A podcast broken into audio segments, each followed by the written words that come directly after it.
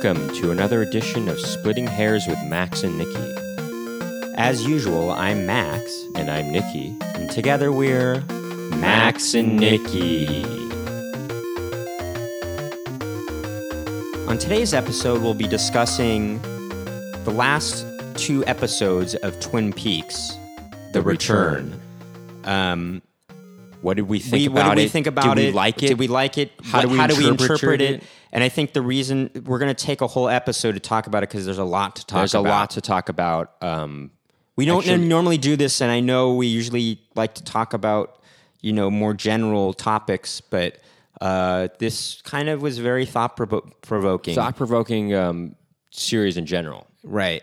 But before we do that, Station business, bum ba dum. Station business. we've got a couple shows coming up. One is uh, coming up next week, actually. It's on Thursday, September 14th, uh, 2017. And it is our band Little Person. We're playing at uh, Lantern Hall in Brooklyn, New York, in uh, what about is East Williamsburg, I believe. Um, and we are playing with our friend Joshua Cook, not together, but on the same bill. It's going to be fun. It's going to be a fun bill. Joshua Cook and the Key of Now. Yes, in the key of now. Um, and you know, if you're listeners, if you're regular listeners, and you live in New York, uh, you better get your butts down to that show because it'll be our last show for at least a month uh, as Little Person because we're going to be going back into the studio and recording some new songs, and we'll be focusing our attention on that for for a little bit. Um, but we won't be going away for too long.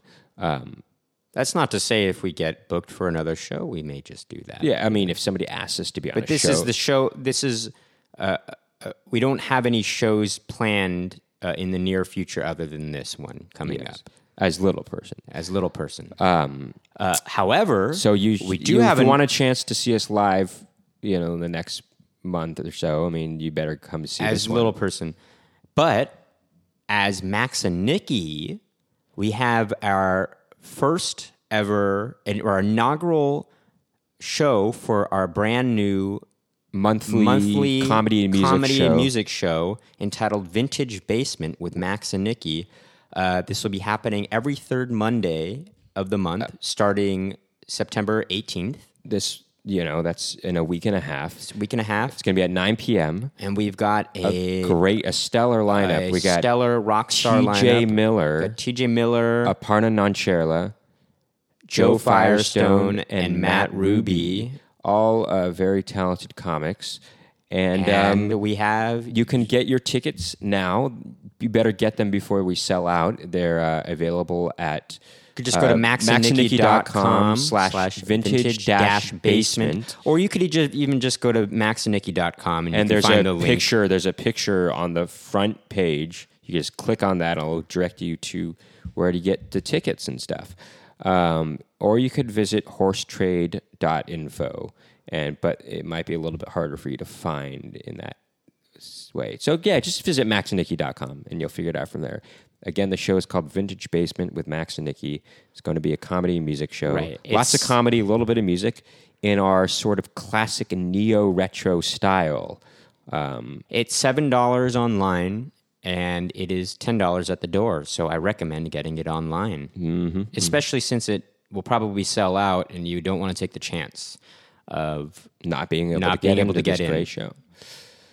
Anyway, um, I guess there's no more Game of Thrones. There's to no more. Game of Thrones to discuss. However, the final two episodes of Twin Peaks, Twin Peaks, The occurred- Return. the return occurred on Sunday, and we'd like to discuss because they were quite thought provoking. I will say. In fact, we're still talking about it uh, now because, as is the case with a lot of David Lynch's works, they are they call for a lot of discussion and they are thought provoking. And Right. I think that's the best thing about David Lynch's uh, work, his art, is that um, it, it's so open at interpretation that you enjoy it if you have a critical mind or an analytical mind you like you enjoy uh, you know picking it apart and trying to figure out what he's trying to say in all it in all of it and you know Right. it was a very vague uh, dreamlike sequence at the end of this series. You know, it seems like David Lynch is really quite intrigued and maybe obsessed with dreams. Well, and yeah, you s- interpretations of dreams, and actually maybe not just dreams, but sort of like the uh, the gray area between dream and reality. Actually, He likes to um, he likes the he likes blur blur the lines. lines, blur the line uh, between dream and, and reality. In fact, you know That causes the you know, you, yeah. you you see that not just in Twin Peaks, but in a lot of David Lynch's works, uh, especially like Lost Highway, Mulholland Drive, and Inland Empire, where you don't know when some sequences are supposed to be a dream or when they're supposed to be reality. Um, Twin Peaks is, especially this latest version, is like really, uh, you know, that's like definitely a, a, a factor in this is like dreams and I- mean I have actually a lot to say about this. I'm not going to say everything, but you know we've been talking a lot about it with our older brother and um, David Lynch. He's actually very influenced by Federico Fellini, uh, the director of Eight and a Half. Is that what you Dolce looked up? No, it's well, I know that according to his own testimony, Fellini is a big influence on him. That's what I'm saying. And and to You me, found that it- out to- by looking it up. no, no, I mean, I didn't look up that. Uh, I, I looked up that he s- has stated that Fellini is an influence. That's what on I'm him. saying. Yes, but I am personally making this own statement that that is very evident in his work, especially Twin Peaks, because if you watch Eight and a Half and, and La Dolce Vita, they have long dream sequence, dream dreamlike sequences, including the beginning and end of Eight and a The Half. end is, I don't know if the end's quite of a dream sequence, to be honest. That, Well, you don't know if it is or not. That's the whole point. That's that's no, I, I never thought of it as being a dream sequence, actually. The beginning I did, but the end is more like, of eight and a half. yeah, the end is more like he's actually not blurring the line between dream and reality. He's trying to blur the line between the cinema, the reality of the cinema, and the actual reality of of Okay, just but the reality real of the cinema is fantasy in a way. I know, but I don't dr- think it's a dr- he. He actually, I think Fellini's own testimony is that he actually couldn't think of an ending, and he's actually taking from real life and decided that he's just going to end it the way he did it in that film. Basically, I, I can't if I remember correctly, and he did it in such a way where it was just like. Okay, I'm gonna just kind of end it this way. You know, if you see the film, but, you'll know what I'm talking uh, about. Well, a- anyway, the point is he's got a lot of dreamlike Something like sequences, including the end of La Dolce Vita, which is very dreamlike. It's it. He has these open-ended. I don't know uh, if it's a dr- max I, I never thought of it as the end as being dreamlike though. of La Dolce Vita. yeah, he just ends up on the beach, right, or something like that. No, but there's a. I can't. I think there was this child there too, right? It's it's I know, but I never thought of that as being dreamlike though. I just thought of that as being sort of maybe sim- symbolistic or symbolic. symbolic, right? Symbolic. Uh, symbolistic. I just couldn't remember the word for a second. God. Uh, symbolic, or you know, it, it it was open to interpretation, Max, but I never thought of it as being dreamlike. You're not though. saying that he doesn't have dreamlike sequences. Uh, he does. In fact, in the middle of eight and a half, this whole uh, fantasy With the- world where at with the, tr- women, the, the fountain. You mean? with, with all the women. No, in in eight and a half. Oh, in Eight and a Half. with all these women, like and. No, I'm not it's- saying. but I'm look, not. the say- point is the- I'm not arguing that, the- that he the- doesn't use dream stuff, sequences and stuff. But uh, what I'm saying, is. You're saying- yeah, okay, but- that I disagree that those ends are no, I, I, I dreamlike. disagree with you. I do think they're dreamlike. I They're- don't think they're so. dreamlike in a they're they're dreamlike in a way that it it gives off a sense of uh, what is exactly going on here. You know, it's like you're not exactly sure what's going on. You know, I know, but and that's there is a- that's what's dreamlike about it. Like even the end of eight and a half, I do think, even though you're not saying it's dreamlike, I think it's dreamlike in the sense that it is like what is going on here. It's like there's a it's like a circus a- at the end almost. Like what is this? You know, what does it mean really? You Well, know, I think in, it's in, just- the, in much the same way a dream uh, proposes an idea of of, of trying to interpret one's own life and give it meaning. that is what the end of these Fellini movies do. Uh, yeah, but And I that's think the, end of, of eight and a half is more like the circus of his life going on at the time. you think that. No, but it is. I think he actually was saying that before. Like, I think he said that before, where he he was actually he he couldn't figure out an ending to the film, and he decided to kind of just depict his life actually as it because he it shows him actually at the end too, right? I know, but correct, there's- it- there's a lot- and it, it was. It, it- he couldn't quite think of an ending, and I think it was just a circus of in his life. Actually, Okay, you'll kind of okay, you'll agree with this that there's a Maybe, lot of yeah, there's a lot I'm of wrong. imagery in the I'm end wrong, that actually. it, there's a lot of imagery in the end, and it's kind of like, oh, what do these individual things mean? You know, it's I like know, but I don't think of him. I, when you say dream like that that connotes something that's a little maybe eerier or something. No, it doesn't. Why does a dream have to be eerie? It, it, that's that's uh, where I think that you're you're uh, misinterpreting it. I think Lynch's way of inter- uh, or presenting a dream is different from Fellini's way. Okay. but nonetheless, he's still influenced I know, by but in the way that I don't. He's he's. I don't. There, it doesn't give off the impression of being a dream, though.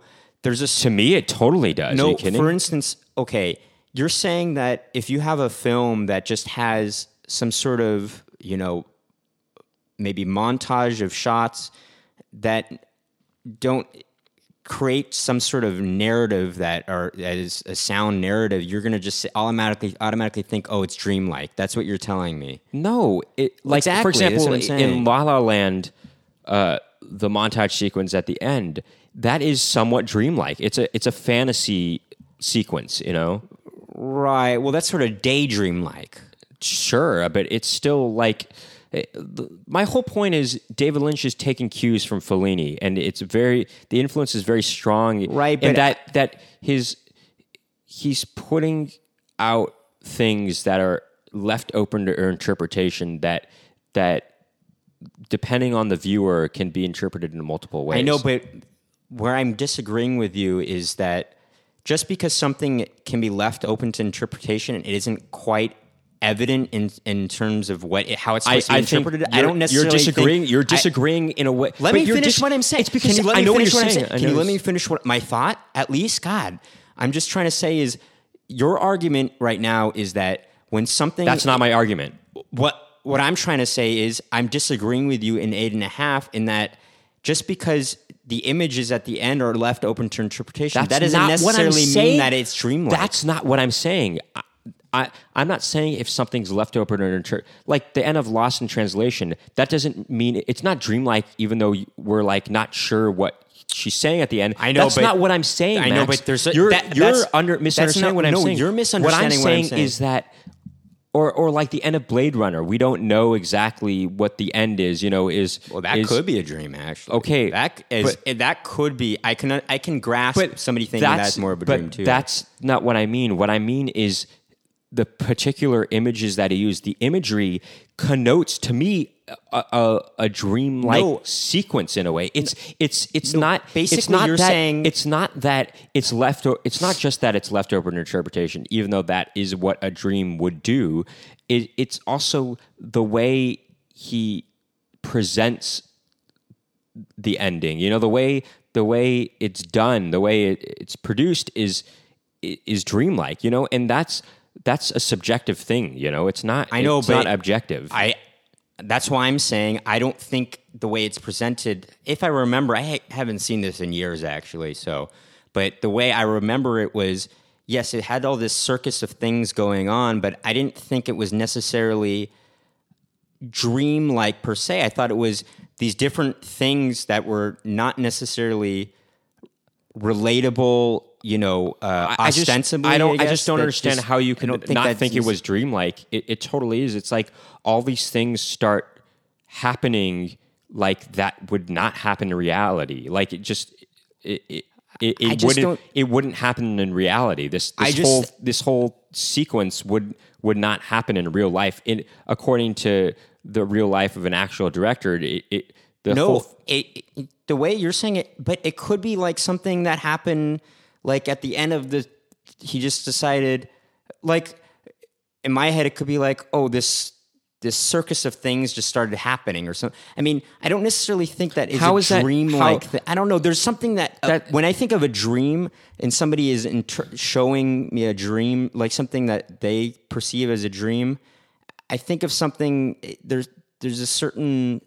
That's you know, just your aesthetic of way a to evoke but it, that's your guess. There's a certain way aesthetic of what a dream. That's your aesthetic of what a dream is. You're what you're. I don't like that you're disagreeing with me and saying I'm wrong to to No. feel this way. That's what. That's the way I feel like you're. What I'm you're saying. not saying that you're wrong. I'm saying you're saying yes, it's for sure a dream. That's what you're no, saying to me. I, I'm saying that it to me it is very dreamlike and. I know, you but know, you're just you're- you're it- it- saying I'm wrong though. That's the thing. You're I, saying I'm I'm, saying wrong. you're wrong to believe that it's not. You know that it's h- concretely not. I'm not saying that. That's what I'm not seemed- saying that- That's what it seemed like to me. I'm not saying that. Saying. I'm saying you're wrong in saying that it is necessarily a dream. Like it's necessarily dreamlike. Okay. And I'm saying, well, it's not necessarily dreamlike. I mean, I can interpret it differently. you can't. Okay, so Twin Peaks is not necessarily dreamlike. No, you know? but that is straight up dreamlike. For no, sure. it doesn't. No, it doesn't have to be. You know, like one could argue that it's not a dream. Actually, you know, one one could argue that.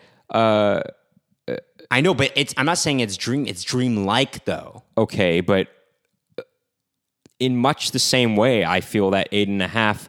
A lot of the sequences in that are dreamlike. But you remember all the sequences in eight and a half? I do. I looked these up Okay, actually. th- for instance, there's a difference Recently. between there's a difference between the beginning of eight and a half and the end. Like the beginning actually See, has the more. reason of why you're saying the beginning of eight and a half is more dreamlike is because things uh, happen in that that cannot exist in reality that are that cannot and will not ever exist in reality like p- these people uh, what is it like people floating or something like that right right, and there's like, smoke and that whatever. that can't actually happen in reality. That's why you're saying it's dreamlike. Exactly. But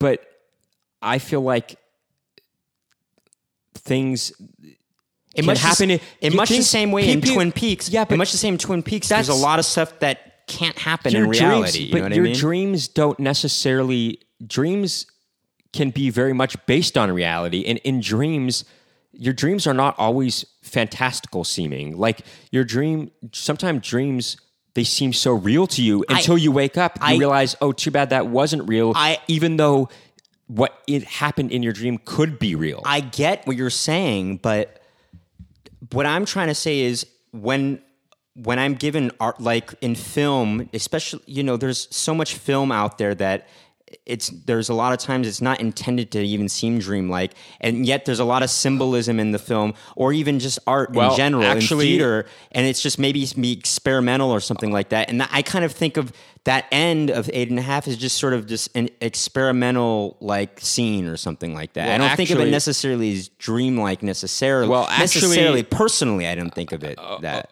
Uh, but you cannot can you not understand that the the influence of Fellini is strong on David Lynch I can. um, okay, that's all I'm saying. And actually, What are you looking at right now? look? Because I wrote a long email just uh, like a half an hour before this about what we're talking about here, and I just want to look at exactly what I said. Um, but you know, I, I want to say like even Brent, our, our older brother, says, well, a lot of people feel that film in general is basically uh, the director's or the writer's dreams on screen. You know that that's what film is. You know, I mean, Okay, that, the- you can Brent- make Brent that an argument about there's always anything, there's always been a comparison of art. There's always been a comparison of film and dreams in general. You know, like well, you could say that about any art. Actually, I, I don't okay, understand that. exactly, but but that's I'm I'm just But okay, Whatever, But I But mean- but that's what I'm saying. Like I, I don't know. Anyway, the point is the influence of Fellini is strong on and on David Lynch, and to me, even though the director may have his own interpretation of things, the way he presents things can be left open to interpretation, and depending on the viewer, will the the interpretation will vary.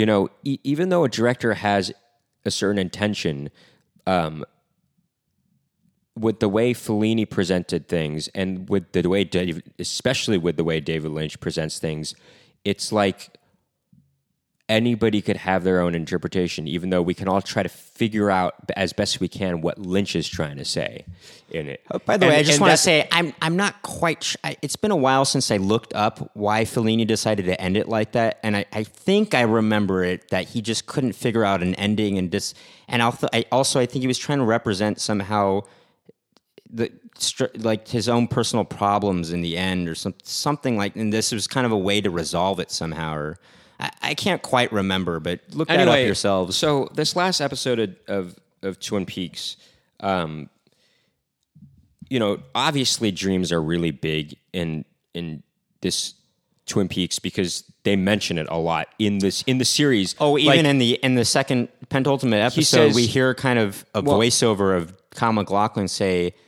"Dream is inside my head" or something well, like that. Okay, well, something. you know, Gordon Cole, played by David Lynch, he says that he has a dream. He had a, a dream where um, Monica Bellucci, the actress, appears in in the dream, and she's talking to Gordon Cole and says.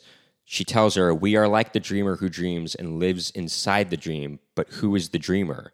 So, I, after much thinking about it, and this question is basically at the crux of the whole meaning of Twin Peaks.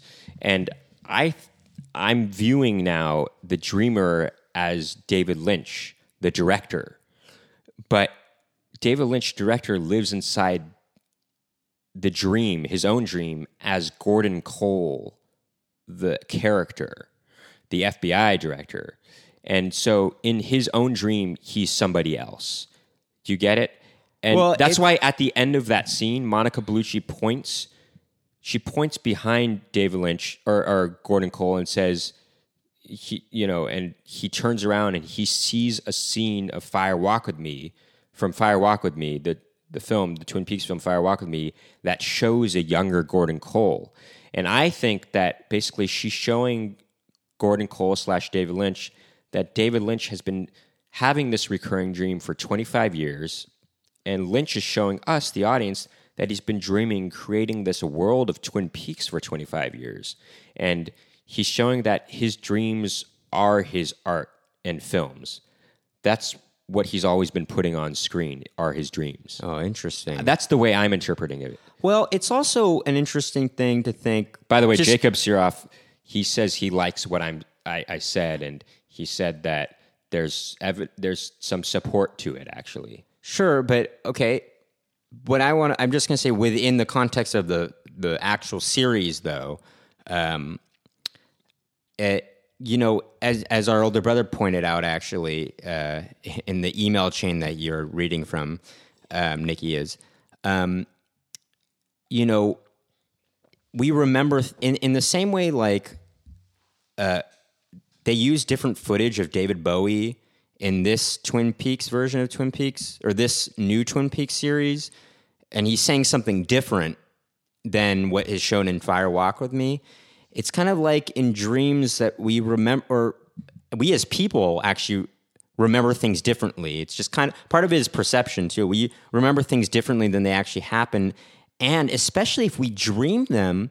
Sometimes we dream things and we think they actually happened, and they actually just happen differently uh, and or they may not even have happened at all actually and we might have a recurring dream that we think it's recurring but it's actually different from what it happened the last time It's it- interesting know, you, say that because that is sort of relates to the last two episodes in a big way. In that, yeah i totally I, that's that- what i wanted well, at the to get end of into this. The pen, at the end of the penultimate episode, uh, Kyle MacLachlan is Exactly. taking is Yeah. taking Laura Palmer away from the scene, you know, so she doesn't get raped, and Right. she um, disappears out of his hands, and but she screams, you know, Right. And then the beginning of the last episode, they, they re-show show that, it, yeah. but then something different happens after that. It's almost as if. Uh, and they never by the, The way just to dream- be the said they- dream he is- never has done that never did that in the whole series Is to show something- re-show a, a scene like it almost seemed like a recap of the last episode but he never did that Right. and it was like well why did he do it this time It's and because I, th- I it was I like a was, it was like a recurring recurring dream where it's it's slightly different every time, except this time it's actually become more different. And not only is it different, but the characters in the episode have changed. You know, uh, uh, Dale Cooper, the real Dale Cooper, his attitude, his personality changes uh, considerably halfway through the the last episode when he goes into this alternate reality of uh, right uh, this alternate reality, and at the end of the episode, he says, "What year? Wait, what year is this?" Because you know. I don't know. I mean, there's other theories where the whole thing could be Laura Palmer's dream, but it, right. It, and it's interesting to think it's like David Lynch's kind of dream, in the sense that or it just or it could be Kyle MacLachlan's dream or who or, or Dale Cooper's dream, but it's basically like whatever the dream. Uh, how what was I going to say? You know, at first, halfway through the series, and I was thinking, oh, this dream-like stuff, I get it, it's all a dream. But then at the end of the series, because I was like, okay, that's the same thing I've seen in a lot of David Lynch's stuff. But at the end of the series, I was like, it's pretty interesting to try and think about it, though. Nevertheless, even though I, I thought, oh, it's cop out to say it's all a dream, but it's not because it's not just that is he's, what not he's just doing. saying yeah he's not just saying it's it was all a dream like like in the episode of Dallas where you know Patrick no oh, not no, no, but no, Patrick uh, Duffy Patrick Duffy's character wait or his wife or fiance wakes up and says and she realizes Patrick Duffy's not dead and it's all a dream. And a lot of people thought it was a cop out. Uh, but this in this case because the whole series kind of has to deal with a dr- we're not sure it's all a dream it's all a dream for for one.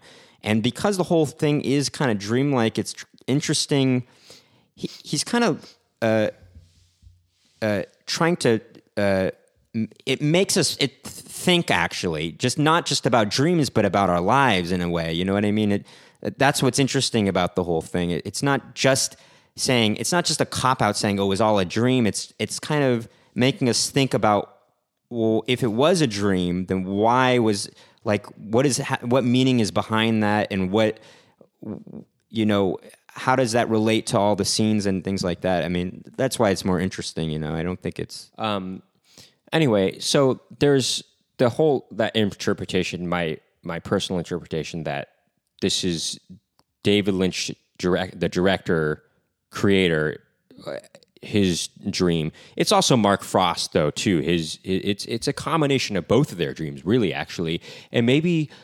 Uh, I mean, here's I'm just spitballing here. The episode eight, that big explosion, that could be an explosion of both of their dreams. You know, coming together. Well, okay. I mean, you obviously know, we're getting about into things, but you know, using clues at hand here. Uh, we were talking about previously that you know they re-showed that scene with Dale Cooper, and it's almost like basically you know how you have a recurring dream and usually it means when you're having a recurring dream you're trying to solve something in that dream or it's because you have a problem in your personal life and something's going on in the dream that is causing you not to be able to you're struggling with something for some reason and basically in this dream, which is Twin Peaks, maybe this is a theory. The whole point is discover, trying to discover the the conflict is trying to find out who Laura killed Laura Palmer. That's like the first problem. But then, you know, sometimes then your dream goes on. The recurring dream starts to turn into something else, like because maybe you haven't completely solved the problem, and then the problem becomes. Uh, secondary you know well no then that then you realize okay that wasn't the real problem actually the real problem is um uh not who killed laura palmer but now it's like okay there's this other who thing created this entity who created this entity that, that inhabited the person that killed her right know? and then so at the end of this series in the pendulum episode it seems as though your struggle was done with uh in in your dream that you you finally killed Bob. Basically, that's and so you basically you conquered and basically somehow maybe in your real life you've you've conquered some problem and you solved it. Except then then it brings this new problem that in you the have last to you have episode. to save Laura Palmer. Actually, that's your that's the real problem you have to deal with. in, in, the same way that dreams, well, a lot of times Hold they on. never completely finish. Right. Well, in the same way that in your li- in your life, um, You're never going to you're never going to always, and maybe you're, it's you're also- always going to have. Uh, you're always going to have problems you're dealing with. You're always gonna have You're always going to have obstacles. obstacles, and and perhaps you know Dale Cooper is a manifestation of yourself, or maybe it's a manifestation of David Lynch. Actually, always. uh, yeah, that's why they're kind of very similar. Dale Cooper and Gordon Cole are kind of similar characters in a way. Um, I kind of think, uh, you know, or maybe Dale Cooper is kind of the, you know, younger version of what. well, no, oh, oh, it's what kind of the ideal, who- ideal who version David of Lynch would want to who. David Lynch would want to be, and and he's trying to, you know, conquer the problems in his life, basically, maybe. Or uh, this is just a, a theory, you know, and and I basically, mean, it's kind of like um, when I I write things to do lists for myself. You know, uh, things I have to do every day, um, and uh, sometimes I think, oh, I've finished my list, only to have to add more to that list. Like it, it's uh, never ending. There's always something I have to do on, and I always have to add to this things to do list. And so, in a way, it yeah, it's like that. It's like when you feel like you've won. You haven't completely won. There's always going to be another problem. there's always going to be a pro- obstacle. And so I, I think um, in David Lynch is presenting this idea that, uh, and uh, this is a, from an article that I read about it recently, is that evil, uh, good will always be fighting evil, and evil will always prevail, but good will always put up a strong fight. And, And it will never quit. Good right. will never quit. and maybe evil is you know a loose term in that maybe evil is just the obstacles in your life yeah, is the actually, obstacles in your life, and evil is not necessarily bad. I mean, um, it- yeah, I mean, evil. I mean, I don't know. Uh, obstacles can be good, actually, and well you know, you know i oh, in a way, that's that's why Sarah Palmer is actually Judy because she was seemingly a, a good character, but she. I mean, in this la- in the return, she seems like a dark force, actually, or inhabited by a dark force, Right. um, and so maybe um, in that sense, she's not necessarily bad, but she's the antithesis of of for uh, of of winning or overcoming obstacles. You know, she represents an obstacle, and that's why like um, when when uh, that guy, what's his name, the British guy, kills Bob. You know, uh, oh freddie Freddie. I have something to say that's funny about that in a second. But when Freddie kills Bob, you see a scene later of, of Sarah Palmer going crazy and trying to smash up a picture of the infamous picture of Laura Palmer at, in her prom dress. Right. And um, it, it's almost as if you know this this Sarah Palmer, who's seemingly inhabited by this dark force named uh, Judy, is like mad that good has prevailed in this moment. So what she does is she ends up setting up another obstacle that Dale Cooper has to overcome, and she transports Laura Palmer to another reality, and now Dale Cooper has to try to accomplish his goal in that reality. you right know? i tell you i have a recurring dream myself that but it's always in different permutations um, Me too. it's and Nikki has this dream as well. I know that it's for it's I'm still in school for some reason, and No, no, no. In the dream. no, it- that's what I'm saying. In the dream, I'm still in school. It could, Often high school. often high school, sometimes college though. That's what I'm saying. Different permutations, and I for some reason There's one class. There's one class that I haven't gone to all year for Yeah. some reason.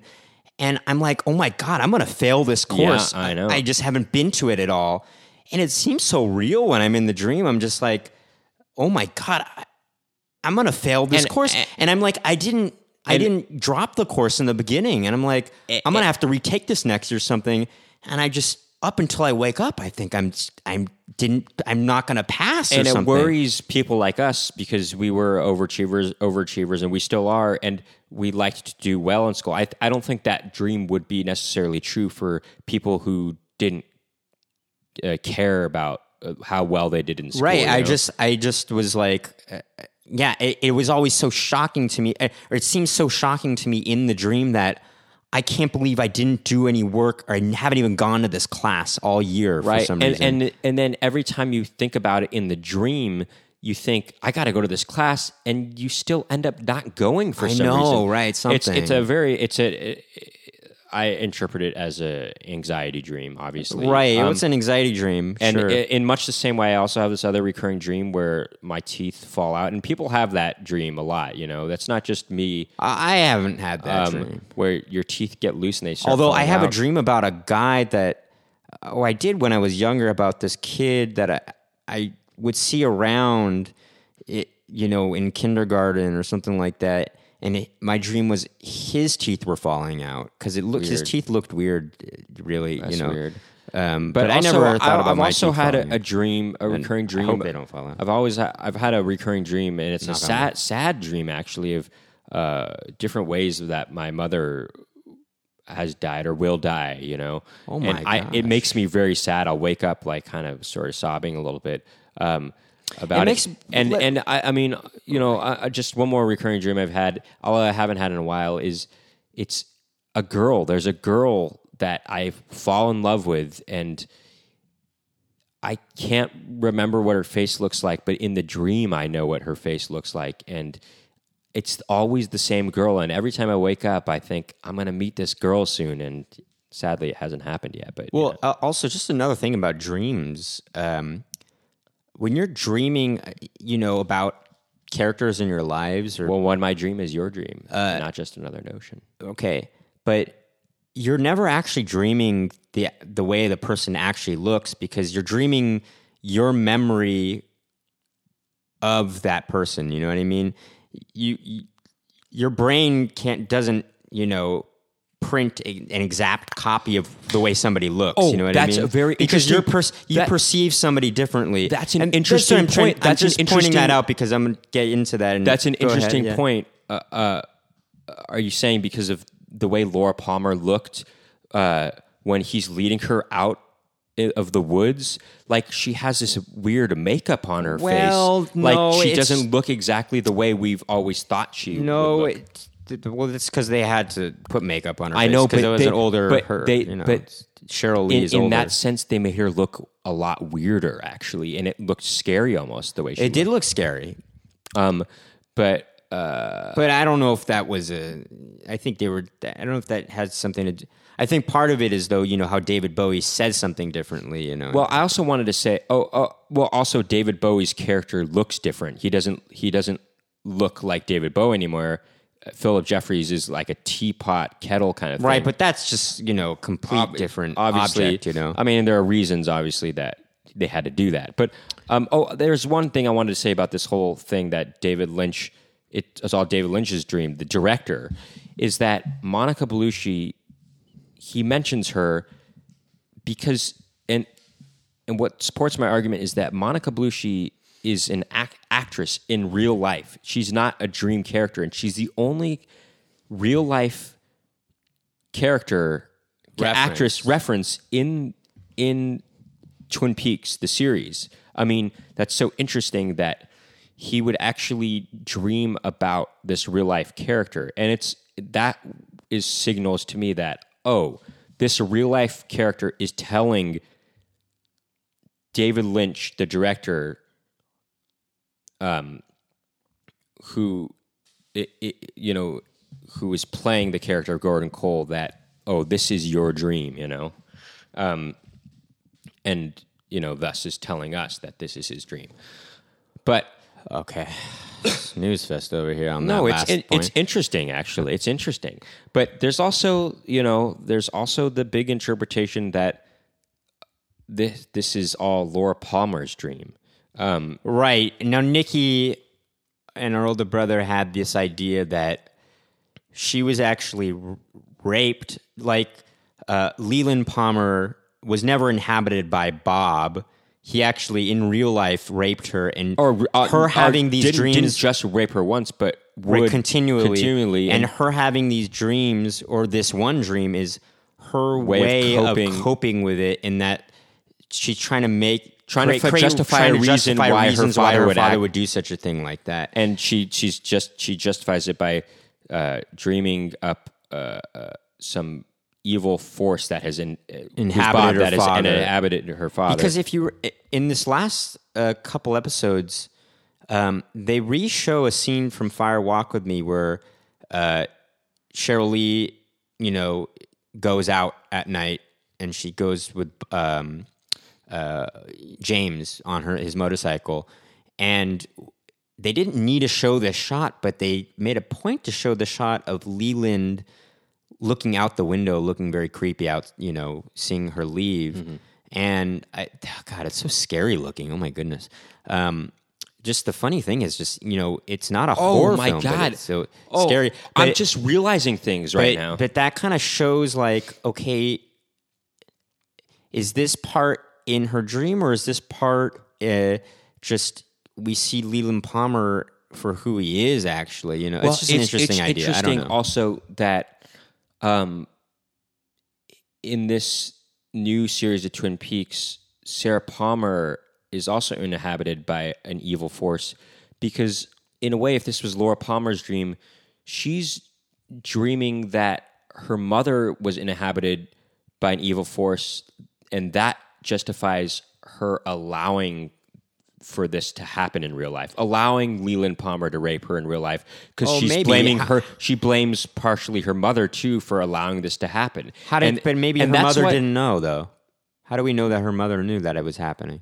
We don't. We don't know that, but we Right. don't know anything really. But what? What? I, what would you ask that? That's just so ridiculous. Well, no, it just that. seems like I don't No, know. That that, that's doesn't make sense. It's so weird that you would you would ask that, but No, but I, I just that that seems like it's more. Uh, no, that Max, it's all interpretive, is what I'm saying. I It's like, know, but uh, oh maybe, God, I uh, just, uh, what are you saying right now? I don't know. It just there's something more uh, No, that that and that makes connected with the Leland and and No, Laura no, no, no, uh, no. What are you talking about? Jeez, it's like I don't know. It's just that- something. What, the do you way mean? I- there's more. There's an obvious reason why you know Sarah Palmer is inhabited by seemingly this Judy spirit. Wait, there's a there's a obvious reason. How- do we know it's Well- she's inhabited by Judy? We don't know that. It, it seems like Oh, that. that, yeah, and, sure. and that's what I'm. Max, this is all hearsay. Obviously, God, just let me get to my point here. Ah, God, it's like, what are you saying? It's it's just you, you can't say anything as actual or factual No. in, in this in this reality. it's like I it's just- not actually. I mean, I know, but it just. I don't know. Go ahead. anyway, she. I'm interpreting it this way. This is what I'm interpreting. Okay, this is one way to I know, interpret. but the way I'm trying to say This is, is what- okay what- within the context of this all all this, we know that Leland Palmer was raping her as Bob, right? That that we for sure know that was happening. Okay, right? But? And then in her dream, she's justifying. No, that- but what I'm she's saying- justifying her mother not. I know, but what I'm saying- she her Max, you're not letting me mm, finish. Okay. she's saying we don't. Okay, obviously we don't know in her actual reality if her mother knows or not. But That's in her to dr- in her dream, she's finding a way. To I- blame her I- mother too. Do you I know- understand that? I understand. Like, no, and not that- to blame her mother to to to, no, va- to, to- justify what her mother was doing. No, no, that's not what I'm saying. What I'm saying is in her dream, or not in her dream, but par- partially in suppressed within her is a blame put on her mother too for letting this happen or for not realizing that this was happening you know and so the the fact and that is kind of what Judy is sort of is this mother is this creation of Bob and Well, it's not a creation of Bob. I mean, I'm sorry. Uh, I'm sorry. Uh, Bob is a creation of Mother, and Mother kind of gave uh, Mother, who's Judy, gave birth to Bob, and so Bob is doing Judy's bidding, basically, and so um, in a way,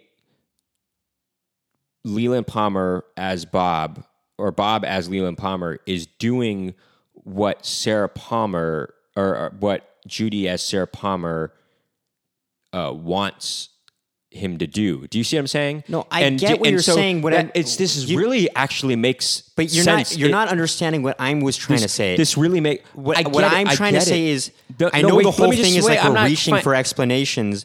All I was trying to say though is within the context of the images that were shown from Twin Peaks, we know that Leland was raping her as Bob, right? Or at least that's what it seems like, right? But we're we never know. You know, it just seemed like in that for- Max, uh, you- I, I know we never this, is- know this is just pointless. that what you're saying, Laura, we never know pointless.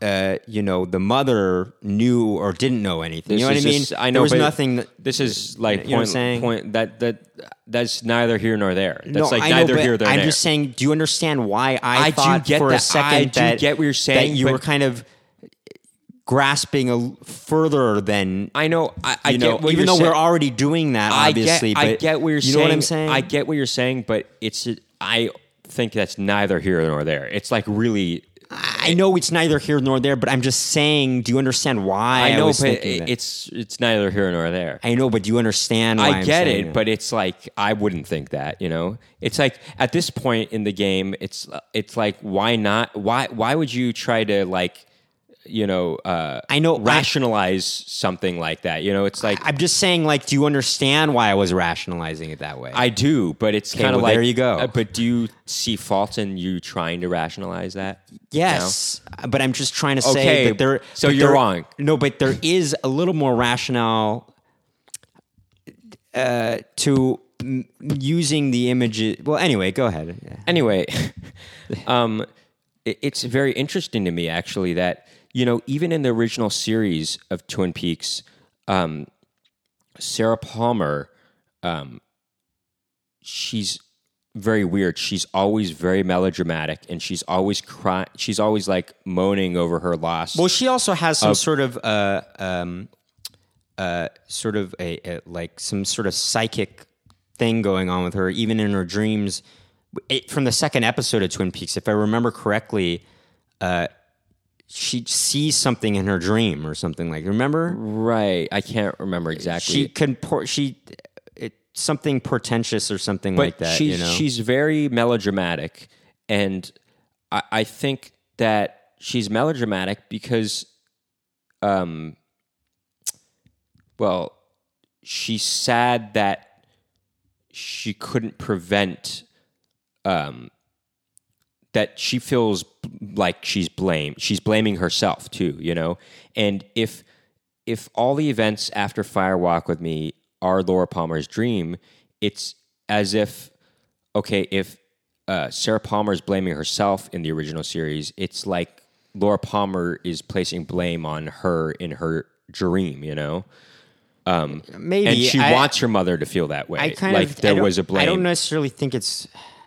See, the problem I have with it being her dream is there's all these things that you know, like these iPhones. No, no, no, no. like that, okay, you know, don't. like- I'm going to get to that. Okay, look, I, and I, I have justification for I mean, that. I kind of think maybe the whole thing is a, a she's continually dream. She has it. It's just uh, it's it's images it- from all of well, her dreams this up is- to now. it- it's you a- know, as as we were talking about that we have recurring dreams.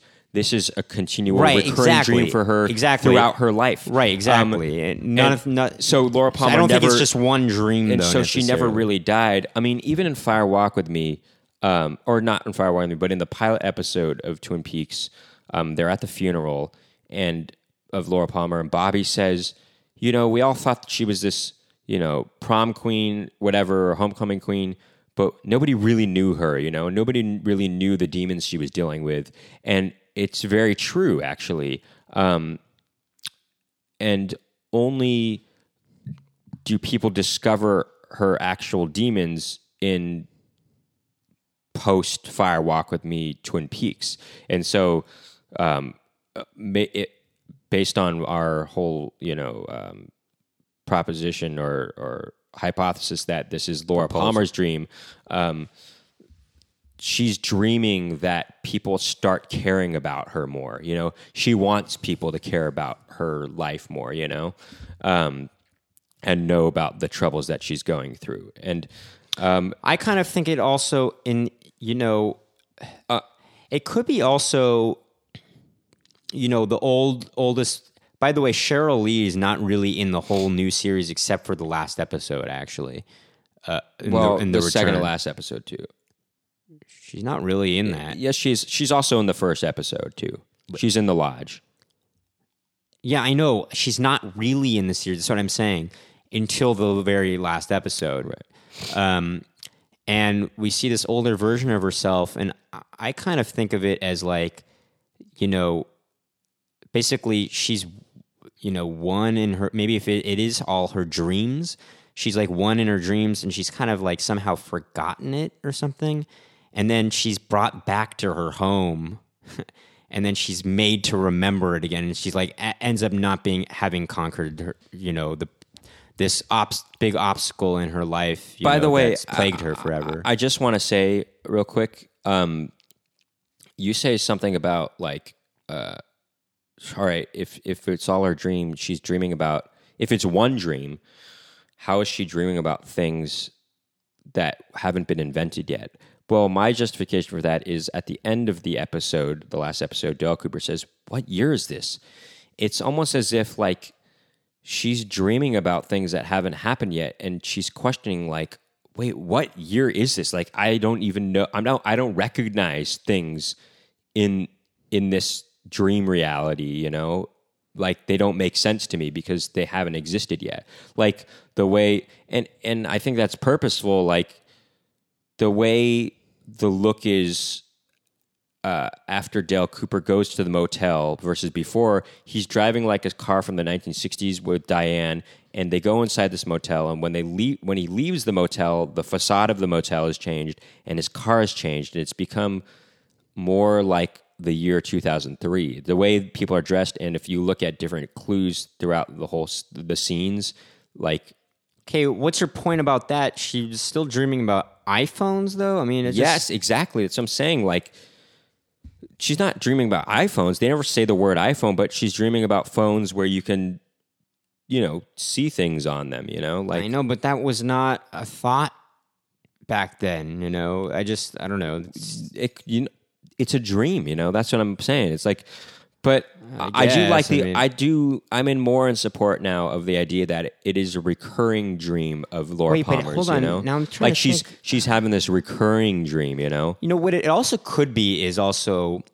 you know, maybe Laura Palmer did die, and this is actually all, you know, we don't know what happens to us when we're di- dead, you know, and maybe this is like, like this is all playing out in Laura Palmer's Well, head, yeah, that's like why- as this kind of final thing in her head after she she- dies or something, it's or I don't know, or It's- before well, she dies. is interesting I don't because know. the last shot of Fire Walk with Me, she's with this or maybe right before she dies even maybe you know like maybe these are all uh, you know people talk about how in their near death experiences or something like that you know their life flashes before their eyes you know maybe this is like all, all these images or something Sure, or, no, yeah, you know, I, I get that. what, well who knows or maybe it's like like this idea of this is what happens Well, when you die yeah, you know, that's you know? because the the last shot of Fire Walk with Me is Laura Palmer is with Dale Cooper and some kind of angel like figure, Right. almost as if they both have died. You know, um, you know, and that's so. Anyway, Laura Palmer, the idea that, that she's in a dream and, um, you know, it's very weird. You know, I mean, like her perception of Dale Cooper has changed, you know, in her dream too. You know, like he changes a lot significantly in that last episode, and he's become a different Dale Cooper. He's not quite as charismatic as he once was, and it's because he's been placed in an, a different reality too. The dream has changed, you know, at the end. You know, it's become a different reality, you know, because it, it is a recurring dream, and it's not the same as it was before. The the reality is different somewhat similar. There's Twin Peaks still exists in her dream, but it's different, you know. Maybe it's also each time she screams, which is very scary.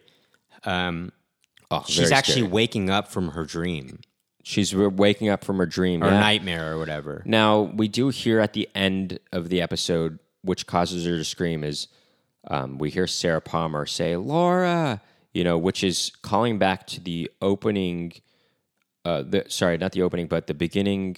In the beginning of the pilot episode, she Sarah Palmer is calling out to Laura Palmer to wake up because she doesn't know that Laura Palmer has died yet, and she's trying to tell her to wake up for school or something like that. And um, that's what makes her scream at the end of this. And but she screams in very much the same way as she does in the penul- the end of the penultimate episode slash the beginning of the last episode. Right. Well, maybe it's just that's another dream she's waking up from. You know what I mean? Or, or but then again, maybe if it is one dream, yeah, I don't know. It's interesting. I, I do really by the like way- the idea that Judy is this dark force that doesn't Judy. doesn't- that doesn't necessarily I mean can inflict uh, harm, but chooses not to do it for the most part, but chooses to let uh, her her minion Bob or child Bob do most of the harm for her. I like I I like thinking of it that way, and in that sense, um, it, it makes sense that Lo- Sarah Palmer and Leland Palmer are both inhabited by dark forces. That's interesting to me. Well, here's another thought. Um, oh, by the way, so what do We we think of the series as a whole? Um, just to get you know to get on the ball on that, Sure. there's quite a few times when you know David Lynch takes his time with some Too long, actually. And I it's like, when like- people. T- I like when directors take their time. Right, with I know, but scenes. this time, it, sometimes it's like there's a guy sweeping in one of the episodes. It takes for freaking sweeping ever just one shot of a guy sweeping a bar floor, literally for like five, minutes, and it's like nothing's, happening. And I get No, the but reason here's for the- it, but it's just like Right, there's no band that night, and it's kind of to take up the the place of a song being played by a band. However, thinking about this dream thing, maybe that's part of the dream. Like sometimes there's some uncomfortably long things you're dealing with in a dream. And maybe he's like purposely making us feel uncomfortable with it, like getting bored, or, or maybe you know? perhaps It's just why you have to kind of think of this whole series as as one big mini series or one big Movie. Movie. You have to think about it as a whole. You know, you can't quite think of each episode as being one thing or another. even though you think of episode eight and you're like, oh, everybody knows what episode eight is, you know, Right, if you've right. watched Twin Peaks. Um, in a way, in a weird way, that sweeping scene is almost like as if, oh, the dream didn't happen this night, you know? Right, right. Like this is just, you know, stay tuned for the next time the dream happens, you know? Right. Or And it's almost like the each musical guest represents another time that this dream is occurring, you know? Or And- you know, there's sometimes like when I'm sick and I'm having a dream, and it's like something's happening, and it's not.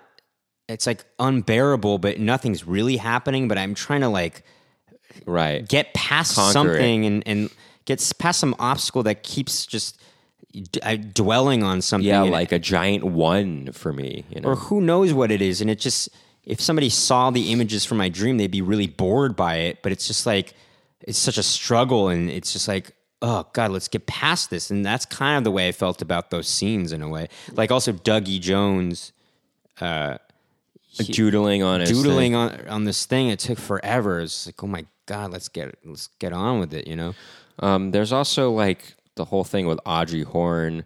Um, that was interesting. Yeah, You know, I, I think a lot of people at this point have thought that another dreams type No, of thing she's- going on. you know? She's she's you know it's it's like what Monica Bellucci says. We are the dreamers inside of a dream or whatever.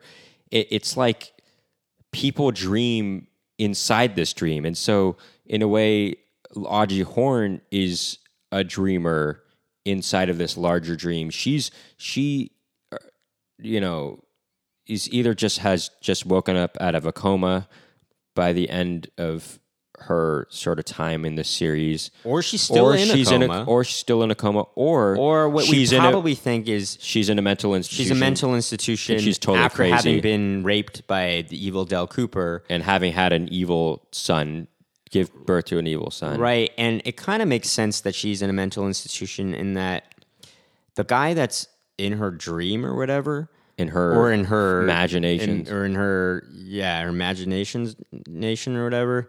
He seems to be the voice of reason all the time and kind of trying to calm her down. And and she's like being very erratic all the time and so she, he he seems like oh my he's god prob- wait by the way he's probably like her psychiatrist in real life. You wait know, who I mean, does she refer to all the time that she'd rather be with? Billy. oh billy yeah never mind okay. Um, so billy you know she's you know that's probably her psychiatrist at the mental institution or something like that. right Um, but it's interesting. uh, Every everybody is kind of a dreamer inside of a big dream. You know, it's it's.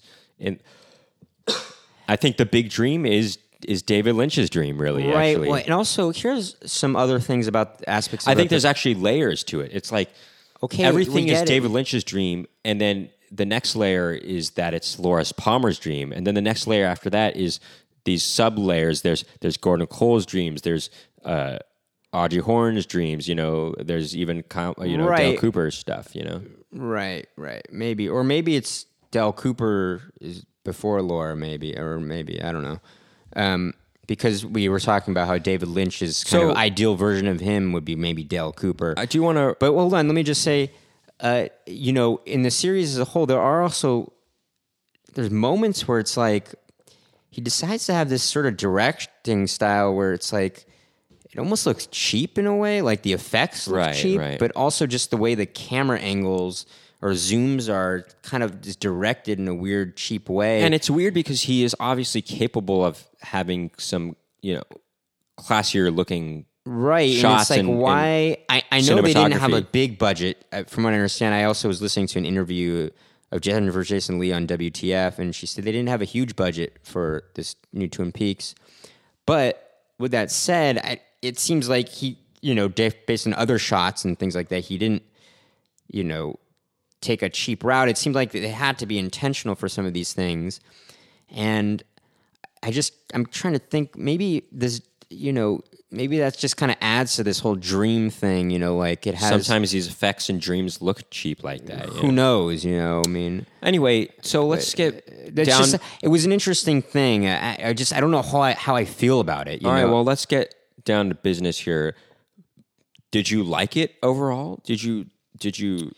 you know um Because I, I have a friend. I know some people who think. wait did I like the last episode We have a couple friends. I like the whole series The whole series. Well, we're talking about the whole series because we have a couple friends. are we talking about the whole of Twin Peaks No, we're all, talking about this just the return.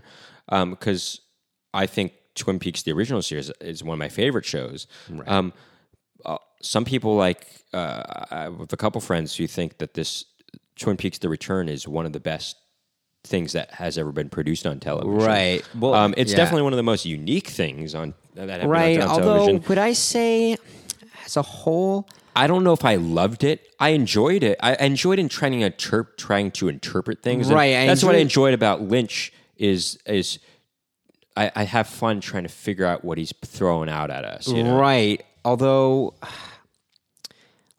the thing is the But it doesn't always the- succeed. you Right know? in the original On series, aesthetic basis, On an- in the original series, I was enjoying it while I was watching it too, all the time. right. Be- mainly because of the character Dale, Dale Cooper. Cooper. He Whereas really in makes thi- that show uh, most enjoyable. Right, is whereas he's in- a charismatic, sure. confident character. You know. Whereas in this series, while it's fun to interpret it, and some of the episodes are definitely stand out and are good for sure, I don't know if the whole series and uh, you know, as a whole, did I enjoy every aspect of it as much? I'm got to be honest, On an I aesthetic didn't, on an aesthetic level, or just on a visceral level too. You know, not necessarily Right. I did think it. I mean, it was definitely not not just an aesthetic, yeah, just on a like an emotional level. Like, did I just get entertainment out of it? You know, I think it it was funny. It was funny at It's funny at times. times. Really funny. I thought Jim Belushi was really funny. His brother, the, yeah. the although brothers. I guess yeah, not all of the time. I I thought I thought Kyle MacLachlan was really good. I thought he did a great job playing all these characters. Yeah, I did Um, think- I thought I Naomi think so. Watts is good. Naomi Watts was really She was good. Really good. She was great. She was really good. I think um, Laura Dern did a Laura good Dern job. was a good job.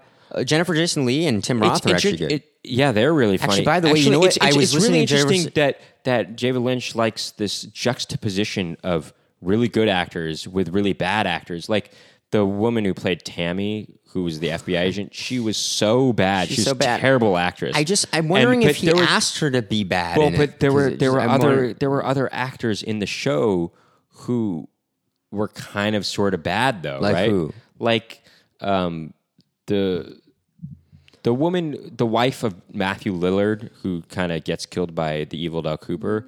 She's sort of kind of a bad bad in a was way. she? I don't think she was. I, I bad, think right? so. Eh, Yeah, she's kind of weird, you know. Or or even like in the last episode when you know um, the the woman that opens the what was should have been Sarah Palmer's house.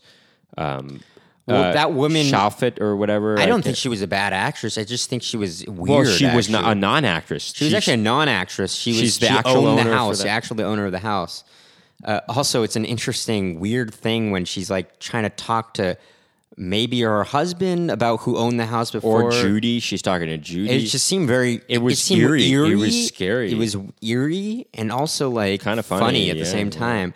It's an interesting uh, amalgamation of emotions you get from that. But I will say, probably my favorite episode of the series was when Dale Cooper or Dougie Jones um, is having dinner with the Mitchum brothers at the casino, and um, oh, the, by the way, they're they're they're sort of.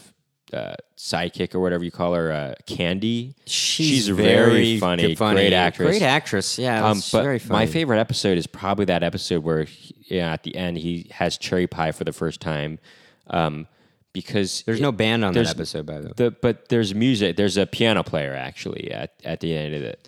I know, but they usually go to But the, the the, the, music bar. the music is really good, written by Angelo Badalamenti.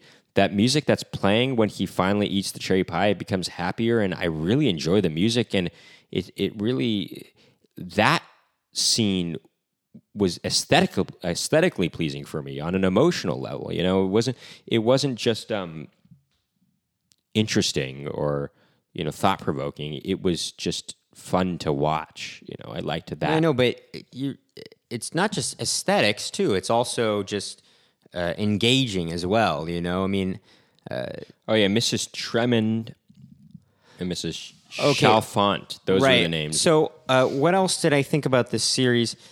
Yeah, um, I I liked that. It was, I thought it was cool that he had a band on it almost at the end of every episode. Almost, my was sister, cool my sister argues though that these bands didn't necessarily belong in the Twin Peaks world, but rather that David Lynch was trying to seem cool by appealing to a hipster sort of Not demographic. necessarily. I just I mean, I don't know. I, I think like um, Nine Inch Nails that kind of Actually- fit his aesthetic though.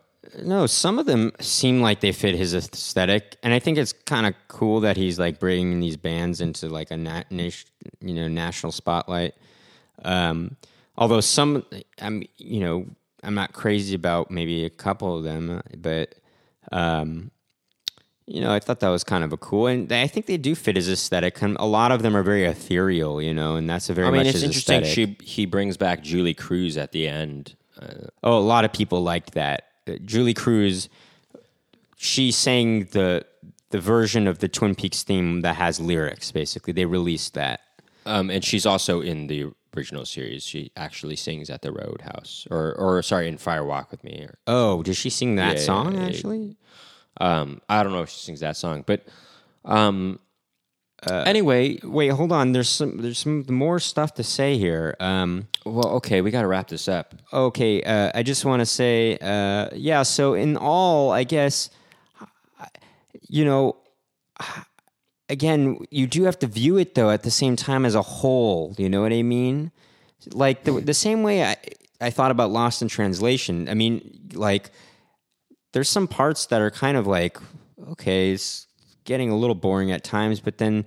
The ending kind of wraps it up neat in a certain way that That's- makes me like the whole movie. That- actually, you know what I mean? That's how I feel about the Purple Rose of Cairo. Well, I haven't seen that. I want to see it. Please don't ruin anything. I'm Why'd not- you say that? What? Oh, I just don't want any opinions on that until I've seen it. um, but you know, but Uh, it's it and it's interesting. It, it does. I think it will make people those detractors of of Fire Walk with Me, those people who criticized it when it first came out. I think this a new series might redeem that movie for them as if they look at Fire Walk with Me as a part of this larger whole of the Twin Peaks world. you know? Right. Actually, you know, it's already been redeeming itself over the years anyway. People have kind of realized that it's not as bad as the critics made it out to be when it came out. Um, when I saw it first, I actually didn't think much of it either. I thought it was. I, I, I didn't think it was that good either. but I, I, just was. didn't think. I didn't think it was. I thought it was kind of pointless. Uh, I didn't know. But I didn't. now I, didn't, I might but view it that's Max, differently, that's. Max talking. That's Yeah, Max that's talking. Max talking. Nikki disagrees. Nikki thinks I. Nikki enjoyed the movie and, and well, I don't know. Enjoyed is weird because I thought it was really scary. So I thought it was effective Right, as but sort of a saw- sla- I thought it was effective as a slasher kind of thriller movie. You know, but Um, Nikki that was watched, scary. Nicky watched the movie before he watched the and series. and afterward though. I know, but Max watched the series first and then saw the movie afterwards. And the problem I have with the movie is just that, okay, well, actually, first of all, um, well, didn't. Uh, oh come on, we oh, like we don't want to hear your problem about the movie. Well, I mean, no, it's just some of the character. Like, for instance, it just seems weird that what's her face, Laura Flynn Boyle, is not in it. You know what I mean? Well- they use another actress. It's just she didn't want to be seem- a part of it. Doesn't seem quite right. You know no, what I mean? it, but it it it may have not seemed right at that point, but in this larger context of dreams, dreams, sure, it does. not? You know, the Sure, why appearances of people change. Sure, I know, but that's just that's trying to suture it yourself. You know what I mean? I, I think it's the real reason. Uh, the real reason she just didn't want to be a part of it. You know, but didn't you say some reason why Kyle MacLachlan wasn't part of it or something like that? Well, I guess apparently he just didn't want to do it, and so that's why he wasn't in the movie as much. Why would he want to do it? I'm not quite sure, to be honest. Um, Apparently, around that time, Mark Frost and David Lynch had a falling out or something. right, like because I think Mark Frost wanted to do a sequel to the series, and David Lynch wanted to do a prequel. Um, um, imagine having a falling out over that. Isn't that but I will say, I actually think it's cool that there's a prequel um, in larger context of things. And um, so, do you, did I enjoy this series? The final word here is. Oh, oh by the way, did, yeah. Final word is. Did I enjoy the series? I guess I enjoyed picking it apart, and so in that sense, I did enjoy the series. Um, this is not to say I didn't have problems with it, um, but I definitely thought it was funny at times, and I thought it was very scary at times, especially Sarah Palmer, uh, Grace Zabriskie. She was the actress. She was very scary and very, um, you know, she did a great job in her role. Just so definitely scary moments, some long drawn out moments that were frankly boring. Um, but maybe but- necessary. but maybe or- or may- necessary. not necessary, but, But I maybe feel like a part of the whole the thing. last you know? the last few episodes I was not bored at all. And in fact, when Dale Cooper finally came back, the real Dale Cooper, that was a great moment. You know, it was it was a happy, joyous occasion. It was finally like, oh yes, he's back. You know, I loved that actually. you know, Right. and they used the old Twin Peaks music again, and that was good. And um, so, so- yeah, I mean, you know. It, I didn't get bored at all in the last few episodes, and that was cool. Um, so yeah, Twin Peaks. It's a, a thought provoking world, you know, and I like talking about it. that's Nikki's final word. My final word is maybe around the same thing. I think, yeah, I think I, I enjoyed picking apart.